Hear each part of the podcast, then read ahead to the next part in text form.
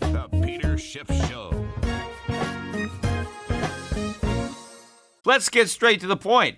You want to grow your portfolio to deal with the rising cost of inflation, to pay off your debt or your mortgage, pretty much anything standing in the way of you and financial freedom, right? Well, with Yahoo Finance, you can get access to the news, data, and tools that you need in order to help you reach that financial freedom. And when it comes to your financial future, you think you've done it all. You've saved, you've researched, you've invested all that you can. And now you need to take those investments to the next level by using what every financial great uses Yahoo Finance. For more than 25 years, Yahoo Finance has been the brand behind every great investor. They're the number one finance destination, producing a holistic look at the financial news cycle, including breaking news, original perspectives, analyst ratings, independent research, customizable charts, and so much more. For comprehensive financial news and analysis, visit the brand behind every great investor, yahoofinance.com, the number one financial destination. That's yahoofinance.com.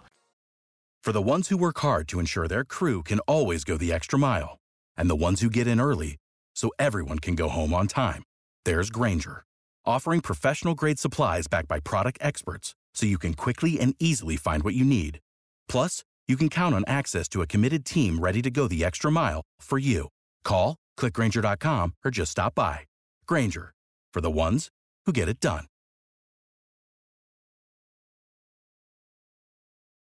Good evening, everybody. I was hoping that you'd all get to see my wrinkled face in 4K uh, reception. We actually got the brand new camera delivered this morning, uh, but unfortunately, it came with a, uh, I guess, a plug that was no longer configured with our system. So we have to get some kind of new adapter to enable us to install the 4K uh, camera, which unfortunately they probably don't have in a electronic store in Puerto Rico. We're going to have to order it and it just so happens my technician is leaving on vacation, uh, I think tomorrow. So he's not going to be around until I think the beginning of next month.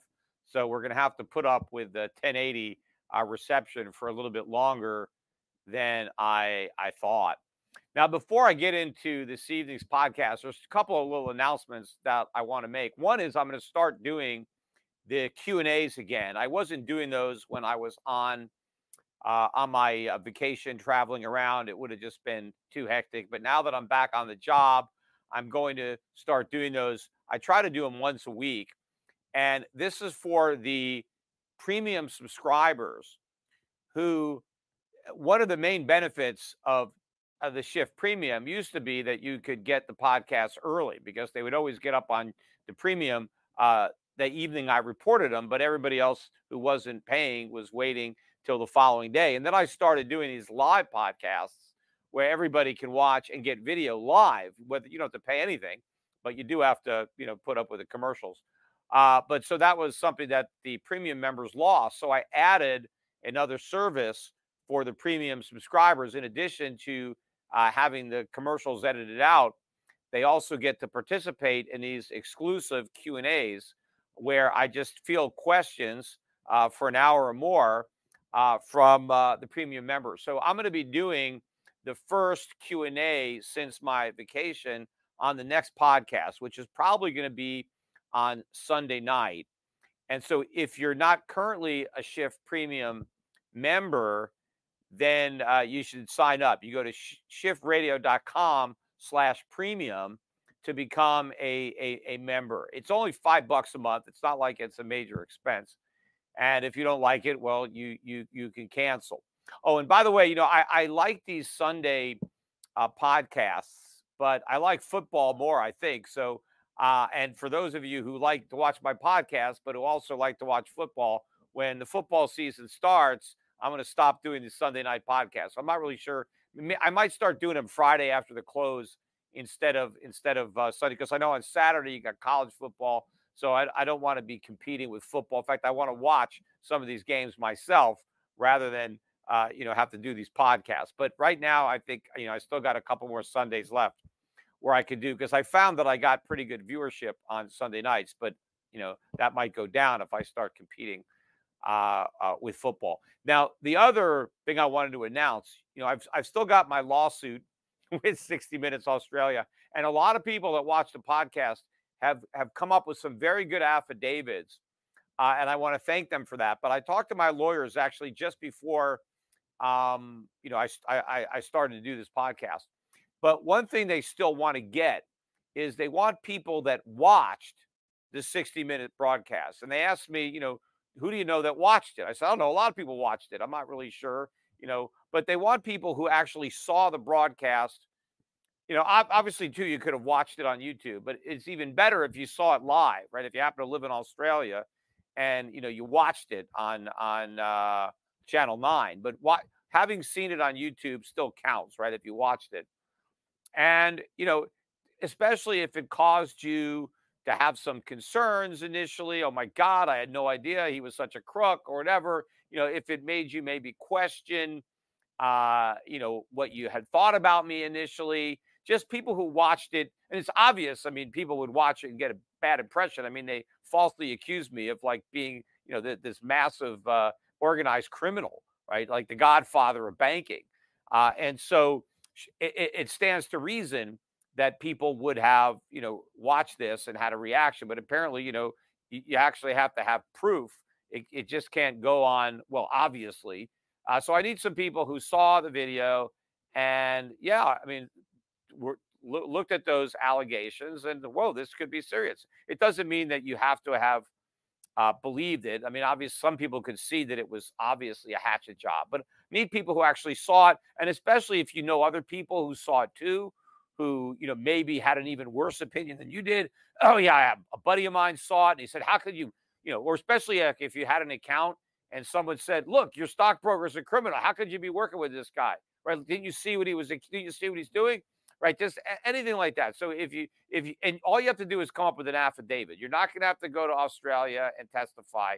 We're just putting in affidavits in support of the fact that the 60 minutes broadcast harmed my reputation. That people watched it and they, you know, their opinion of me might have been altered as as a result. And also, it's that I had a good reputation. So you'd be saying, "Hey, Mr. Schiff had a good reputation for honesty and integrity," and this, you know, cast some doubt on on that reputation. So if you want to fill out one of these affidavits, it won't take much of your time, uh, and we probably won't use all of them. In fact, if I get a lot of people, we'll you know we'll have to pick a few. We don't need that many, I guess. But send the email and do it quickly because I got to get you know I got a deadline coming up. so you want to email law l a w at schiffradio.com and just you know give me a little bit of a, a description of who you are, where you saw it, you know what kind of so we can kind of pick out uh, the people that are going to be the best, uh, you know, to fill out affidavit. Remember, I already won my trial. Not that you would know that because the media doesn't cover this, but yes, I won on defamation. The whole thing is about damages at this point. How much money does 60 Minutes have to pay me? What, what, what, how many, you know, unfortunately, it's not how many zeros on the check. I'm not going to be able to get a lot of money. I'm not even doing this about the money. I mean, I lost so much money that the, the check that they're going to write me is going to pale in comparison to what I lost. Fortunately, I, I you know I'm, I'm I got more, but I'm doing this just for vindication. I just want to clear my name as best I can all around the world after having been dragged through the mud uh, so publicly and so falsely and maliciously uh, by the media. This is all about vindication, and so these um, affidavits that you guys fill out will help me, you know, exact uh, a bit of revenge against the people who uh, who wrong me. Anyway, to get into the meat of this podcast. So the big news on the day, and you know, it's not even really big news as far as I'm concerned, but the markets, you know, they, they still don't get this. We got the release of the Federal Open Market Committee, FOMC, their minutes, right? This is what the governors were discussing prior to uh, their last rate hike, right? So we know what they did. And now we get to see their private discussions that led up to that decision. And what spooked the markets was that these minutes uh, reflected that FOMC members were more concerned about an upward surprise in inflation than they had publicly maybe uh, admitted to. And although this, obviously, these deliberations are, are public as well, but what they had said so far, the Fed seemed more confident that inflation was coming down, that they had won. In fact, you know, the Fed was still signaling that rates would be cut as early as next year, right? They ruled out this year, but there's not that much left of this year. They talked about cutting rates next year. And they also talked about cutting rates long before inflation goes back to 2%. They didn't just say we're going to cut rates before inflation is 2%. Powell specifically said long before.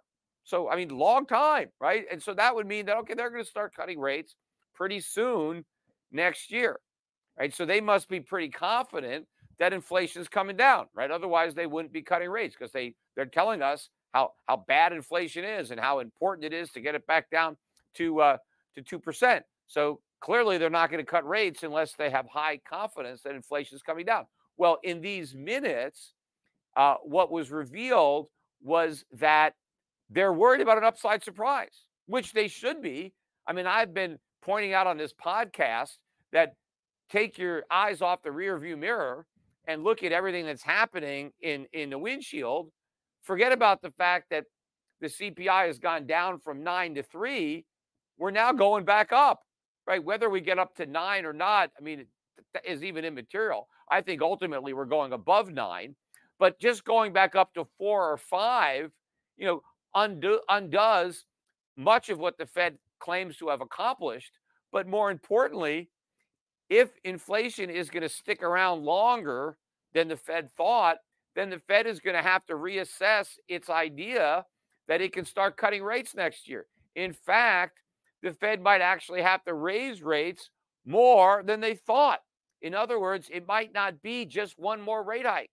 Maybe the Fed's got to go up to 6%. Maybe they got to go higher than that. This all uh, scared the markets, which is why you saw the sell off. Uh, the NASDAQ was down about 1%. That was the biggest decliner on the day. You know, the NASDAQ has actually lost quite a bit of ground since I did a podcast what, a week or two ago where I I questioned whether or not that bubble had popped. And you know, it's looking more and more like the answer to that question is yes, uh, because the technical picture for the Nasdaq has deteriorated uh, since that podcast. The the overall stock market, the Dow, you know, was down about a half a percent, so not as much. Gold reacted uh, as you would expect negatively to that number. Gold dropped about 10 bucks or a little bit more as I am recording this podcast right now, I think we're down another buck or so or two, whatever. We're below 1900 again. We're just above uh, 1890. So I think this is really the buy area. I mean, I think, you know, gold gets down a little bit below 1900. That's where the support's been. A little bit above 2000 is the resistance. Most of the trading has been between about 1920, 1930, and 1970. So I think we're still in this range. And I don't believe that these minutes are going to cause a breakdown in the price of gold.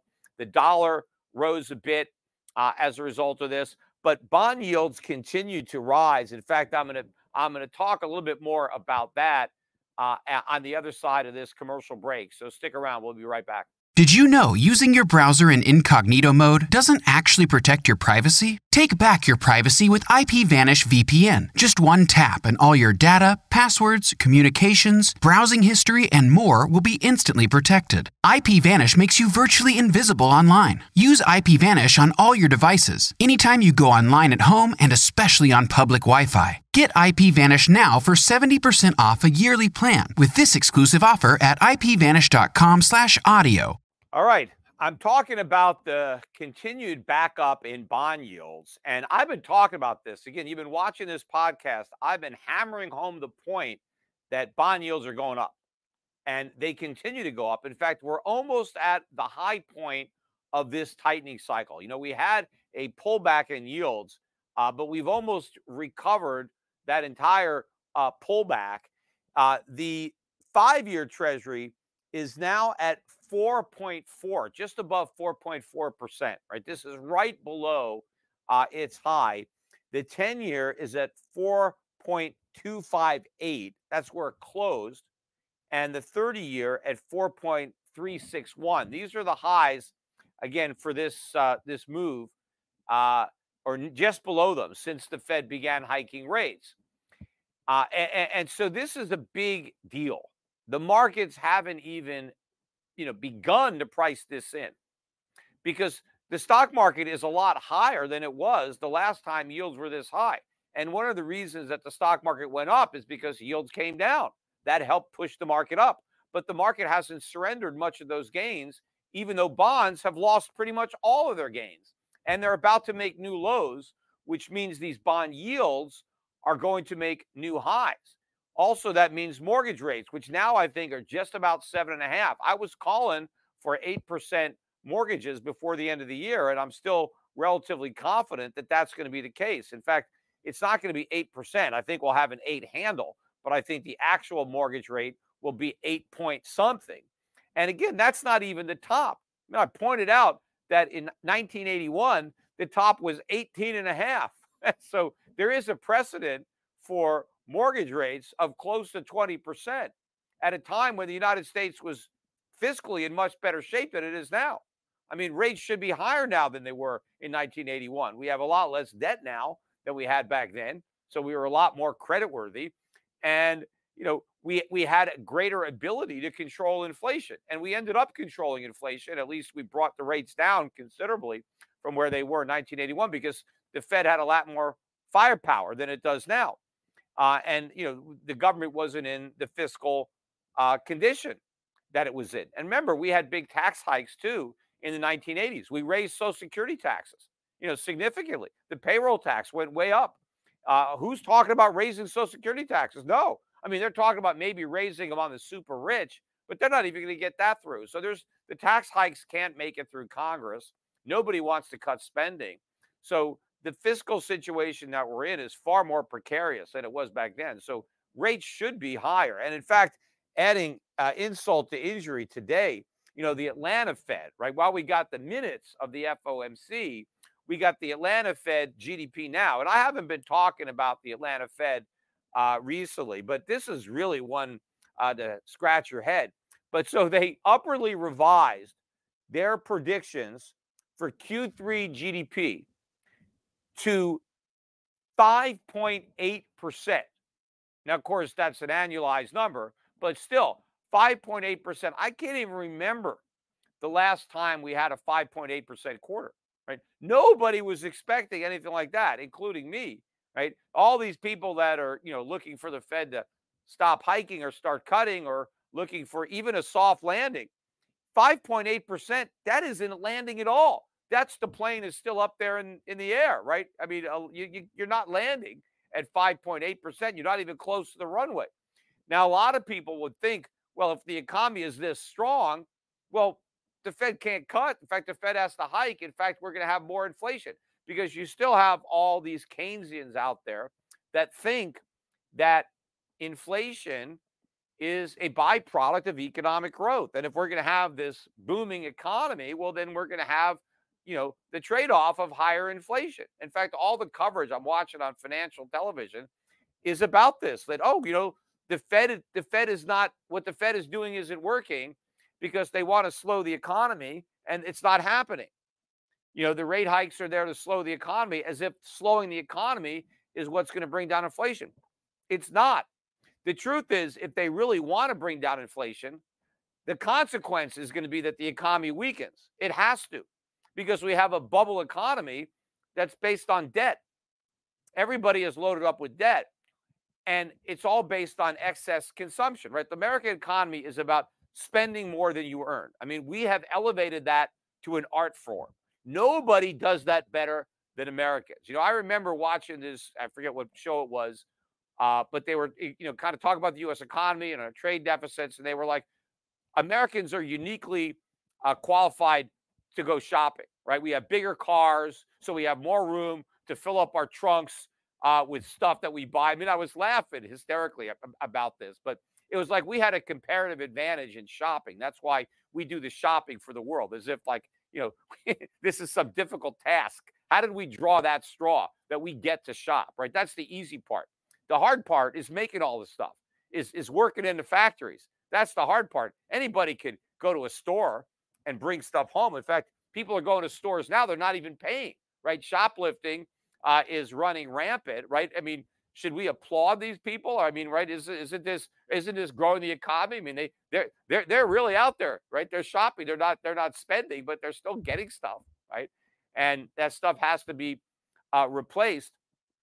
But people think that okay, well, if if the economy uh, is is is growing, that's going to cause the inflation. No, to but to fight inflation, the only way you're going to fight inflation is to reduce the spending, reduce the demand. You're not trying to weaken the economy. You're trying to stop the spending. So, what the Fed doesn't want to do, they don't want to put people out of work. That's nonsense. That's the last thing. If you're trying to fight inflation, the last thing you want to do is to have people stop working. Why? Because people working is adding productivity. Remember, it's about too much money chasing too few goods. So, the more people that are working, the more goods that they are producing. So we want people to work. We just don't want them to spend. We want them to take what they earn and save it, right? That's how you bring down inflation. You get more production and you get less consumption. So now you get more goods and less money, right? And you want to have fiscal responsibility. You want the government to cut back on its spending so that demand goes down. You don't want the government to give people money to go out and buy stuff. And one of the things you're supposed to be accomplishing with your rate hikes is that consumers don't borrow anymore because it's too expensive. So you want to see credit card debt coming down, right? You want to see people paying off their HELOCs because they're too expensive, right? So it's all about more savings and less spending. And that's how we bring down inflation. Well, the Fed is not accomplishing that at all because the rate hikes have been too little to accomplish that. And they've had no help from the government because the government is spending and borrowing, uh, you know, like there's no tomorrow. And it doesn't care that the cost to borrow has gone up because it's just borrowing that because the government doesn't care about the deficit. So if interest on the national debt goes up, the politicians in Washington couldn't care less because whatever extra money they need to pay the higher interest, well, they just borrow that too with the rest of it. So nobody in Washington has been discouraged from spending because interest rates are higher and the deficits are bigger. They just borrow it anyway. So nothing the Fed has done has been enough. The Fed needs much bigger rate hikes than it's already had in order to affect the changes that need to take place at the federal level, at the household level, to bring down spending and bring up savings, which is the only thing that is going to reduce uh, the future inflation. But getting back to this false idea that it is uh, economic growth that is going to drive uh, uh, inflation, and that the Fed is is is losing on its attempts to weaken the economy and and and increase unemployment. This was a bad number. The fact that the Atlanta Fed is jacking up its um, expectation for uh, GDP. So I would expect some additional carnage in the stock market, follow through as a result of, of what happened today. Also, we got some more bad news, right? Which, you know, good news is bad news that came out today in industrial production because industrial production jumped up 1%. And I think this number was part of that Atlanta Fed. I think they take into account the, the numbers that came out earlier in the day. But it was supposed to rise by 0.3. Now, the prior month, you know, was revised down. It was initially minus 0.5, and they revised, revised it to minus 0.8. So it wasn't as big an upward uh, number when you factor in revision, but it was still more than expected. And it's showing a rebound but again, I don't think this really evidences anything strong with the economy because, again, it's not adjusted for inflation. Prices are going up. So you would expect these numbers to go up because the prices of the stuff they're producing is going up. And so it's it's not they're not measuring quantity. It's the aggregate dollar value of what's being produced. So if prices are going up, then obviously these numbers are going to go up and that's skewing it. Capacity utilization though also inched up from 79.1 to 79.3. And we also got yesterday some stronger than expected numbers on retail sales. Again, the consumer. that factored in to these upward revisions. They were looking for an increase of 0.4. This is July, and the number came out at up 0.7. And there was even a slight slight upward revision to the prior month from up 0.2 to up 0.3. Even ex gasoline and, and automobiles, or first just ex autos, it was up 1%. You know, um, it was 0.7. I might have got that backwards. 0.7 was the retail sales up. 1% was ex autos. Uh, and that was versus expectations of up 0.4. Uh, and uh, same thing with ex oils, ex gas, up 1% uh, versus up 0.4. And the 0.3 from the prior month was revised up 0.4. So that was also stronger data. Wall Street, remember, Wall Street wants weaker data. That's the Goldilocks scenario that they're counting on. Because again, the one thing Wall Street has got right is that they know that rates have to come down because nobody can pay these rates for any extended period of time. Five and a quarter, five and a half is tolerable if it's only for a year or so. But if you're going to have to do that for dur- the duration, well, then it can't be afforded, especially at the government level. If you start imagining the interest burden of the entire national debt rolling over and having to be refinanced at a five handle, let alone a six handle or a seven handle or something like that. But it wasn't all, you know, positive data on the week. Yesterday's Empire State Manufacturing uh, number was horrible. They were looking for um, minus 0.4. This is for August. And it came out at minus 19. so a huge beat. Uh, and if you look beneath the surface of that report, it really was stagflation because not only was manufacturing down, production, but everything, the costs were going way up again. So prices up, production down. Again, uh, fewer goods, but they're more expensive. So this was an inflationary, stagflationary number. Uh, but again, it's kind of get it lost now in the sauce with all this other stuff that is going on. That seems to be uh, seems to be more important uh, uh, than than that weak number. But it's more the Fed's outlook because again, everybody just cares uh, what these guys think, and if they're scared of inflation, which they should be, they should be a lot more afraid of it than what they're publicly admitting. Uh, but this again is a game changer for the markets, and the markets were already skating on thin ice. The markets were already ignoring all sorts of bad news and shrugging it off because I guess they were looking for these rate cuts to bail them out. Well, maybe the bailout isn't going to come as soon as they think, and the stock market potentially still has a long way to drop uh, to uh, catch up to the bond market. Anyway, we got another commercial break. We'll be right back, so don't go anywhere. Speaking about gold, I know a lot of people are getting frustrated. A lot of people who own gold uh, are looking at it again back below 1900. Uh, people who own the mining stocks. Yep, here we go again. Another pullback in these stocks. They're not making new lows or anything, they're just right in their range. But what's frustrating is that they still haven't rallied, right? So much has happened that should have made gold rally and the gold stocks, and it hasn't. And people are really questioning whether or not they should stay in these trades because they're like, look, when are they going to go up? If they haven't gone up now, when are they going to go up? And it, you know, it's a valid question to ask. And I don't know exactly when, but I'm not going to give up on the trade. I think the longer it takes for gold to react, the bigger the reaction is going to be. So I'm patient because I think my patience is going to be rewarded. I think I'm going to make more money the longer I wait. Now, obviously, there's a limit to how long I can wait. I mean, I'm 60 years old, right? I can't wait forever. but I've already waited, uh, uh, you know, a long time. Uh, and, and eh, but I, I, I really don't think we we we can't go on for many more years. You know, it's just it's just the numbers at this point are just so astronomically big. And again, the only thing that's keeping gold from exploding is this idea that the Fed's going to succeed in creating, uh, bringing inflation back to 2% and a soft landing. They're not going to do either, but they have to do both. But the markets are confident that the Fed is going to pull this off. It's not going to happen. The markets are completely wrong. And so gold is priced for something that is not going to happen. and the gold stocks are priced for something that is not going to happen. Look, think about this.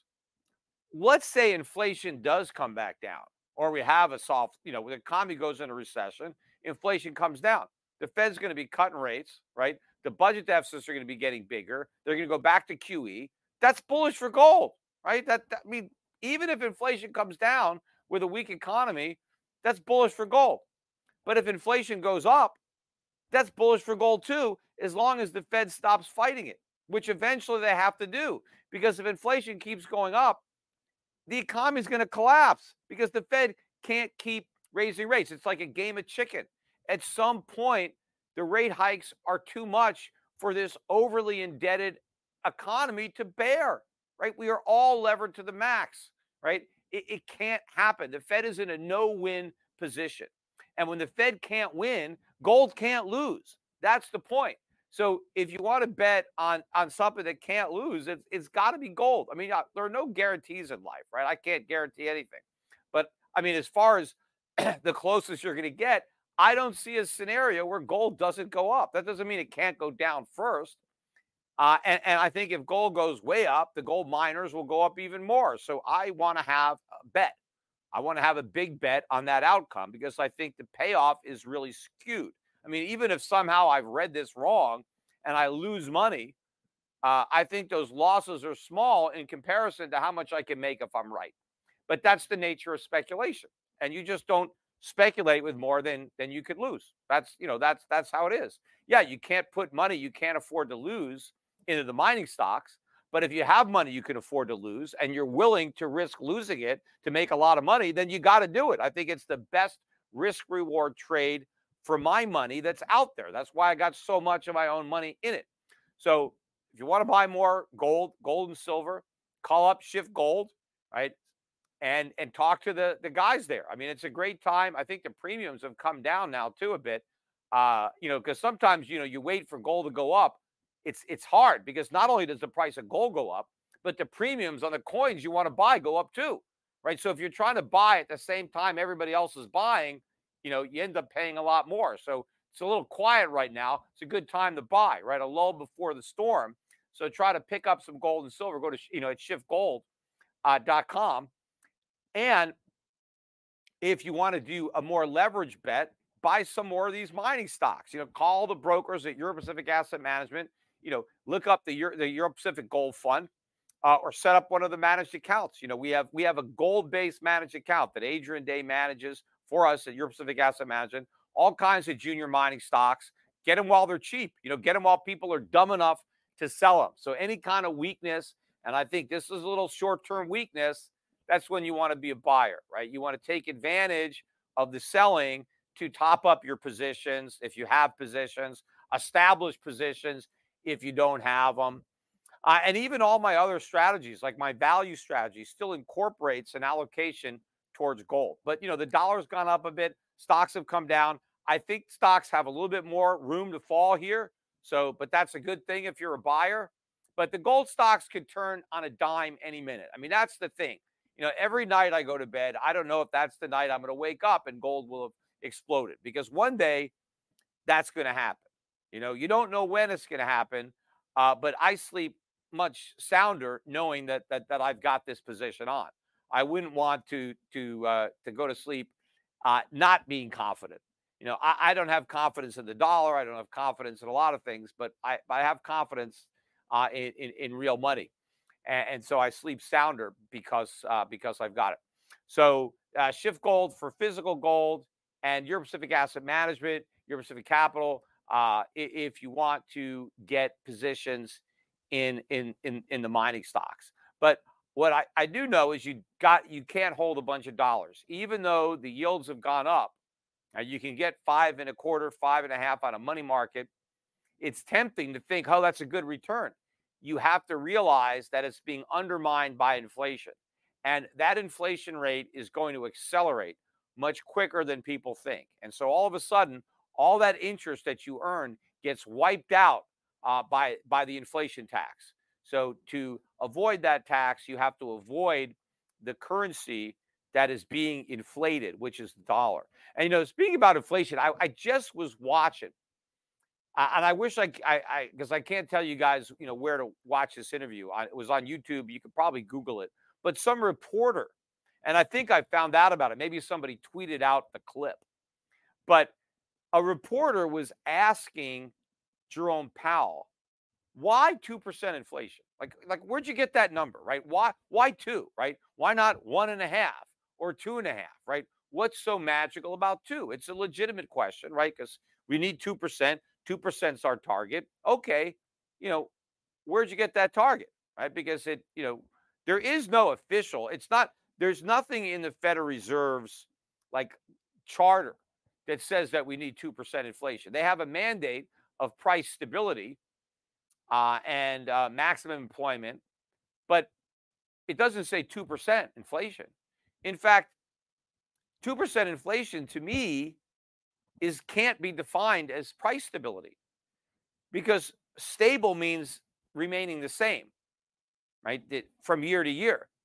So if your goal is price stability and prices go up 2% a year, that's not stable. Now, you could say it's a stable increase in that the increase is consistent and predictable. But if something is going up every single year, you can't define that as stable. Stable would be remaining the same.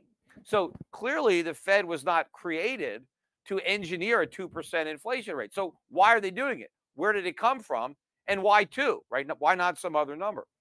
And the funny thing about it was Powell had no answer. That was hysterical. So Powell's answer was, well, central bankers around the world just agreed that 2% was the number.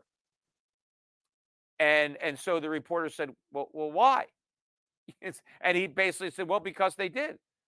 We just all decided to agree, even though he wasn't part of the agreement, because supposedly that global agreement around 2%. He said, well, that's just the number that everybody decided is the number they're going to use. But why are they using it?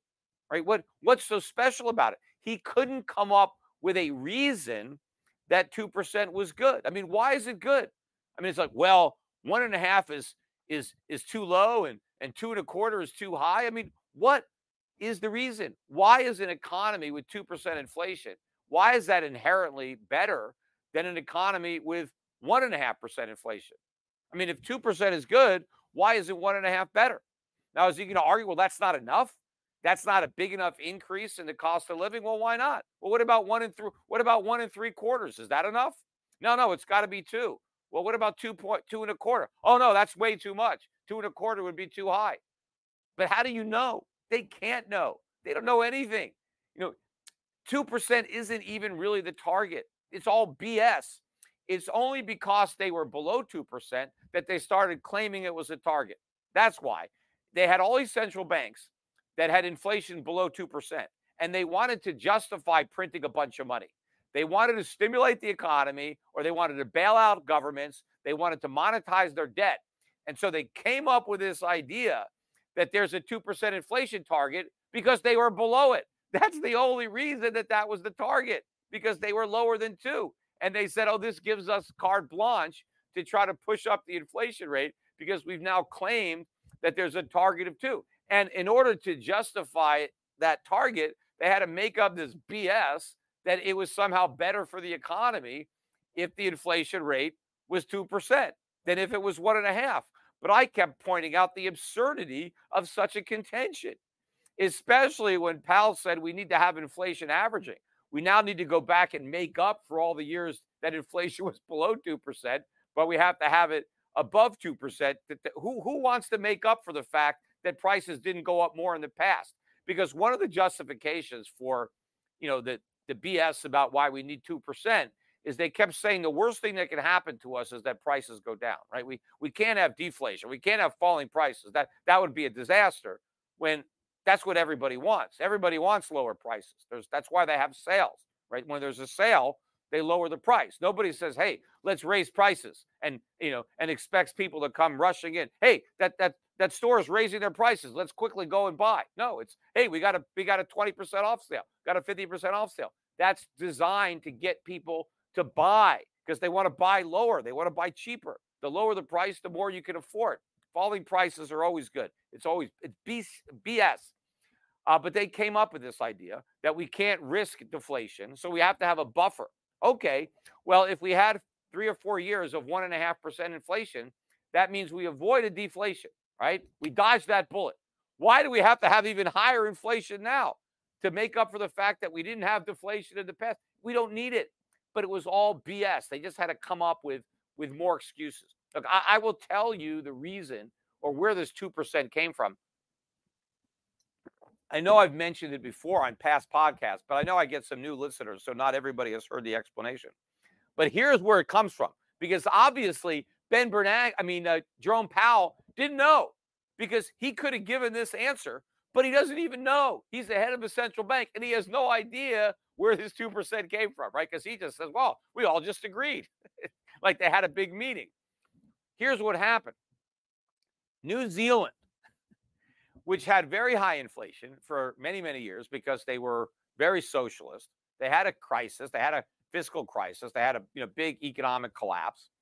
And so they, they brought in a lot of free market reforms, which cut government spending and they privatized a lot of uh, government uh, run uh, businesses, right? And it was great uh, New Zealand went through an economic renaissance, and and I invested a lot of money. I remember I was a big fan of New Zealand for many years. Um, and, and, and one of the things that they did is they said, okay, we're gonna we're gonna have a two percent inflation ceiling, a ceiling, not a target, a ceiling. Inflation needs to be below two percent, and this was the first central bank to have an official target. Everybody else talked about well price stability. Well, New Zealand actually said we want stable prices, but we want to make sure that inflation stays below 2%. So if it ever gets to 2%, Reserve Bank of New Zealand, you got to do something. You got to keep inflation below 2% because if it's above 2%, you failed at your job. Right? So they didn't want to get to 2%. They actually wanted to stay as far away from 2% as possible. The further below 2%, the better, because that meant they didn't have to do anything. Right? As the rate got close to 2%, they'd have to start cutting, I mean, tightening policy because it was going to be too close to, to, to, the to the ceiling, right? It's a ceiling. A ceiling means you stay below it, right? That's the whole purpose of a ceiling to be beneath it. You don't want to be stuck to the ceiling, right? You want to be as far below it as you can so you have some leeway, right? And if prices went down, that wouldn't have been a problem. That would have been great. Oh, great. Prices fell. Good news, right? Job well done. That's where it came from. When the ceiling became a target, again, it was only because we were below it. That's all. And in fact, I was making a lot of fun, particularly of Mario Draghi, when inflation in the Eurozone was like one and a half percent. And he was saying it's not enough. We need to be close to, but under two, right? Their, their target was not 2%. It was close to two, but under two. That's even more absurd than two. So, according to the ECB, two is too much, but 1.99 is perfect.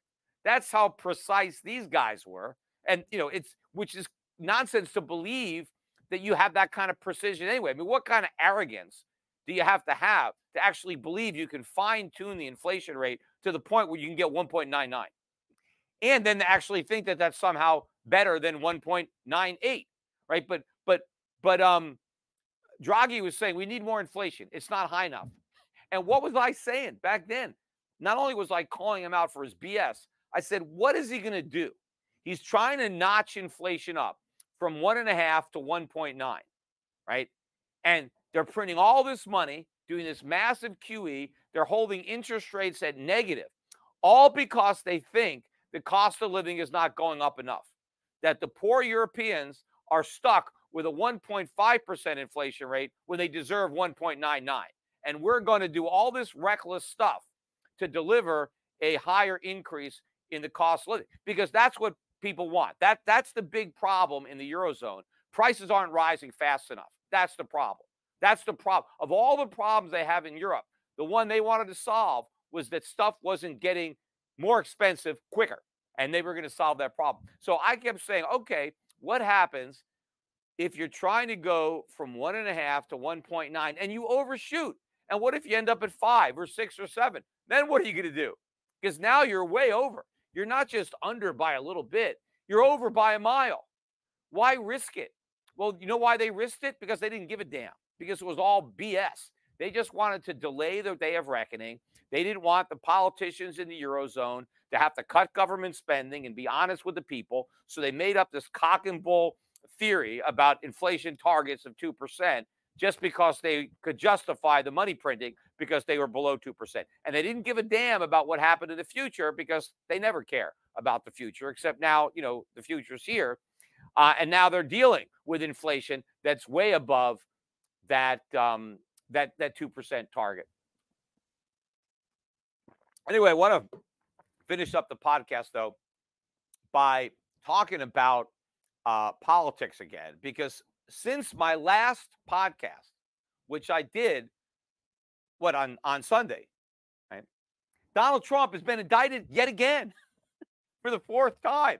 You know, I even joked about that on my last podcast when I talked about his third indictment. I said, you know, whenever there's some more bad news that comes out at Hunter, there's just going to be another indictment uh, of Trump. And of course, that's exactly what happened. You get more bad news out of the Bidens, and they pull out another indictment against Trump. Now that's four. I mean, I don't know but if he's looking at a thousand years in jail or something like that on all these on all these charges, but this one is the state of Georgia that has now indicted Trump and about 15 or 16 other people, including his chief of staff. I mean, Rudy Giuliani. I forget who else. You know, there's a big long name of people. And this is all about challenging the results of the Georgia election, which he's allowed to do. I mean, it's hard to think of a close election that wasn't contested. I mean, you're a fool if you don't contest the results of an election because maybe you'll win. I mean, what else you got to lose? You invest all this time and money in a campaign. And now we have one election and it's over. And you lose by I don't know how many votes. I mean, but you don't gotta, you know, ask demand a recount, a- a- have inquiries. I mean, if I was a donor, if I donated to a campaign, if I worked hard as a volunteer, I wouldn't expect my guy to just say, okay, no, you know, do what you can to uh, question the outcome and, you know, take another bite at the apple, right? Maybe, maybe, maybe there was something wrong. Maybe you could, you could snatch uh, victory out of the jaws of defeat. There's nothing wrong with this. All of a sudden, it's criminal because it was Donald Trump. But what really, you know, makes me mad about this is that they they're they're indicting him under the RICO statutes, racketeering. This, this these laws, these these RICO laws, have been so abused by the government. Again, this is another example of that camel's nose under the tent, right? You never want to let the camel's nose in your tent, right? I mean, although I don't have much experience, I'll just trust uh, the Arabs on this one.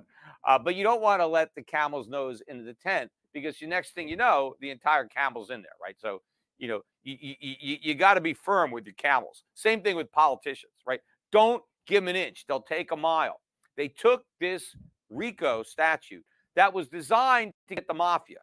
Right? That, that's why it was there. So the politicians go to the voters, hey, give us these laws because we got to get, you know, we got to get, you know, Don Corleone, right? We got to get these real bad guys that are running organized crime. So we got to get these RICO statues. Right? And then they end up using them against everybody, right? They end up finding all sorts of ways that they don't even apply to their original intent. And then they get this. So they're they've indicted Donald Trump and all these guys for racketeering. It's like they're the mob, which the ultimate irony of it is we've got an organized crime family in the White House right now, the Bidens, you know, and, you know, and, and, and Don you know, Biden, Joe Biden, the big guy, right, is, is is running this whole crime family, and part of the crime is arresting his political opponents on these trumped up charges uh, of um, racketeering. And I mean, I said on my last podcast, if he gets convicted of any of this stuff, there's no way a Supreme Court is going to allow this to stand. It is such a perversion of the judicial system to, polit- to, to politic- politicize the judiciary in this way. I mean, you actually have kind of a conspiracy uh, in the Democrats to indict Trump on something. I mean, you think this is, you know, a coincidence that he's been indicted now four times for in for contesting the results of an election? Again, Trump conceded defeat. He walked out of office. He didn't try to, you know, call up the military. Hey, I'm commander in chief. Let's not let Biden, you know, uh, uh, uh come here. You know, I'm going to have a military coup. No, he did what all these uh, uh, candidates who have lost. Hillary Clinton. How long did Hillary Clinton claim that Donald Trump stole the election? It wasn't fair. Russian collusion. You know, Al Gore. How long did it take Al Gore to concede to to Bush? I mean, you know, you, you and it's not just they they've had contested elections. Go back to Nixon, Kennedy. I mean, a, uh, the losers question the results. And again, as I said on the last podcast, Donald Trump's got a big ego, right? We all know that, right? now, he lost the election. Well, in his mind, how could somebody so good, how could the greatest president in the history of the world, because according to Trump, that's him, right? I'm the greatest president ever, loved by everybody, right? How can the greatest president ever, who presided over the biggest economic boom ever, who got more votes than any other presidential candidate ever, how can that person lose? There's only one way in Trump's mind that he lost. The other guy cheated, of course. So, yes, he believed he won the election, whether he was right or wrong. And again, I mentioned on my last podcast, there's ample evidence of all kinds of cheating. At a minimum, the collusion between the media and the Democrats to bury all the evidence of Joe Biden and Hunter Biden's criminal conduct. Had the media honestly reported that, there's no doubt in my mind Trump would have won. So is that cheating? Yeah, I think it is. Uh, you know, but whatever. But this with, with, with Trump and all all these people, these 16 people, they're all organized criminals, right? They they all need to be uh, busted for racketeering. Give me a break. And the, the, the funniest thing about this, though, which would almost be comical to watch it happen, would be what if Trump were to be elected president and convicted of this crime? Because if he's convicted of a federal crime, he can probably pardon himself, right? I mean, the president can pardon you. I mean, there's never been a president who has pardoned themselves. So we don't really know if there'd be a legal challenge to somebody pardoning themselves. But there's nothing that says you can't pardon yourself, right? So we don't know. It's untested. But I, I mean, if I was Trump and I was president, I would pardon myself, right? So we'll see. I mean, I, there's nothing in the Constitution that says you can't do it. But we know that the federal government, the president, can only pardon people who are in federal prisons, having been convicted of federal crimes. The president does not have the authority to pardon somebody who's in state prison, who is convicted of a state crime.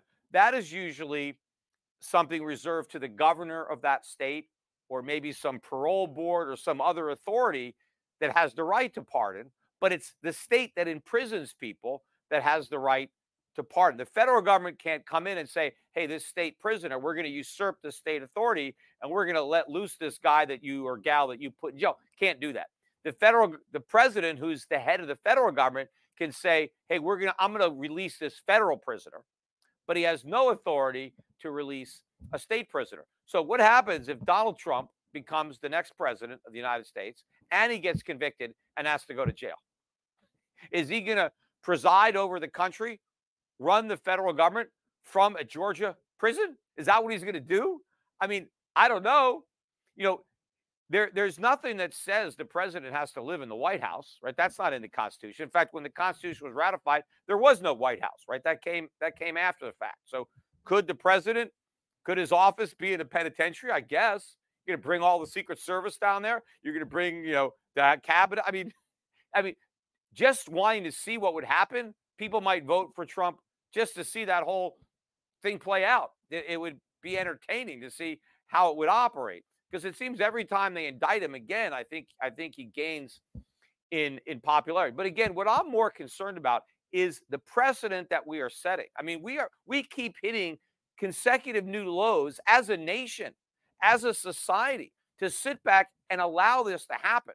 And what's really bothering me is that, let's say, the left, the people who support Joe Biden and who don't like Donald Trump, are saying nothing about this. Look, if this was a Republican uh, uh, president and Republicans, you know, in government indicting a Democrat, I would be saying the exact same thing that I'm saying now. Again, I'm, you know, I mean, I'm more a libertarian than I am a Republican, but you need to be critical of wrongs, even if the wrongs are being uh, committed against somebody that you don't like.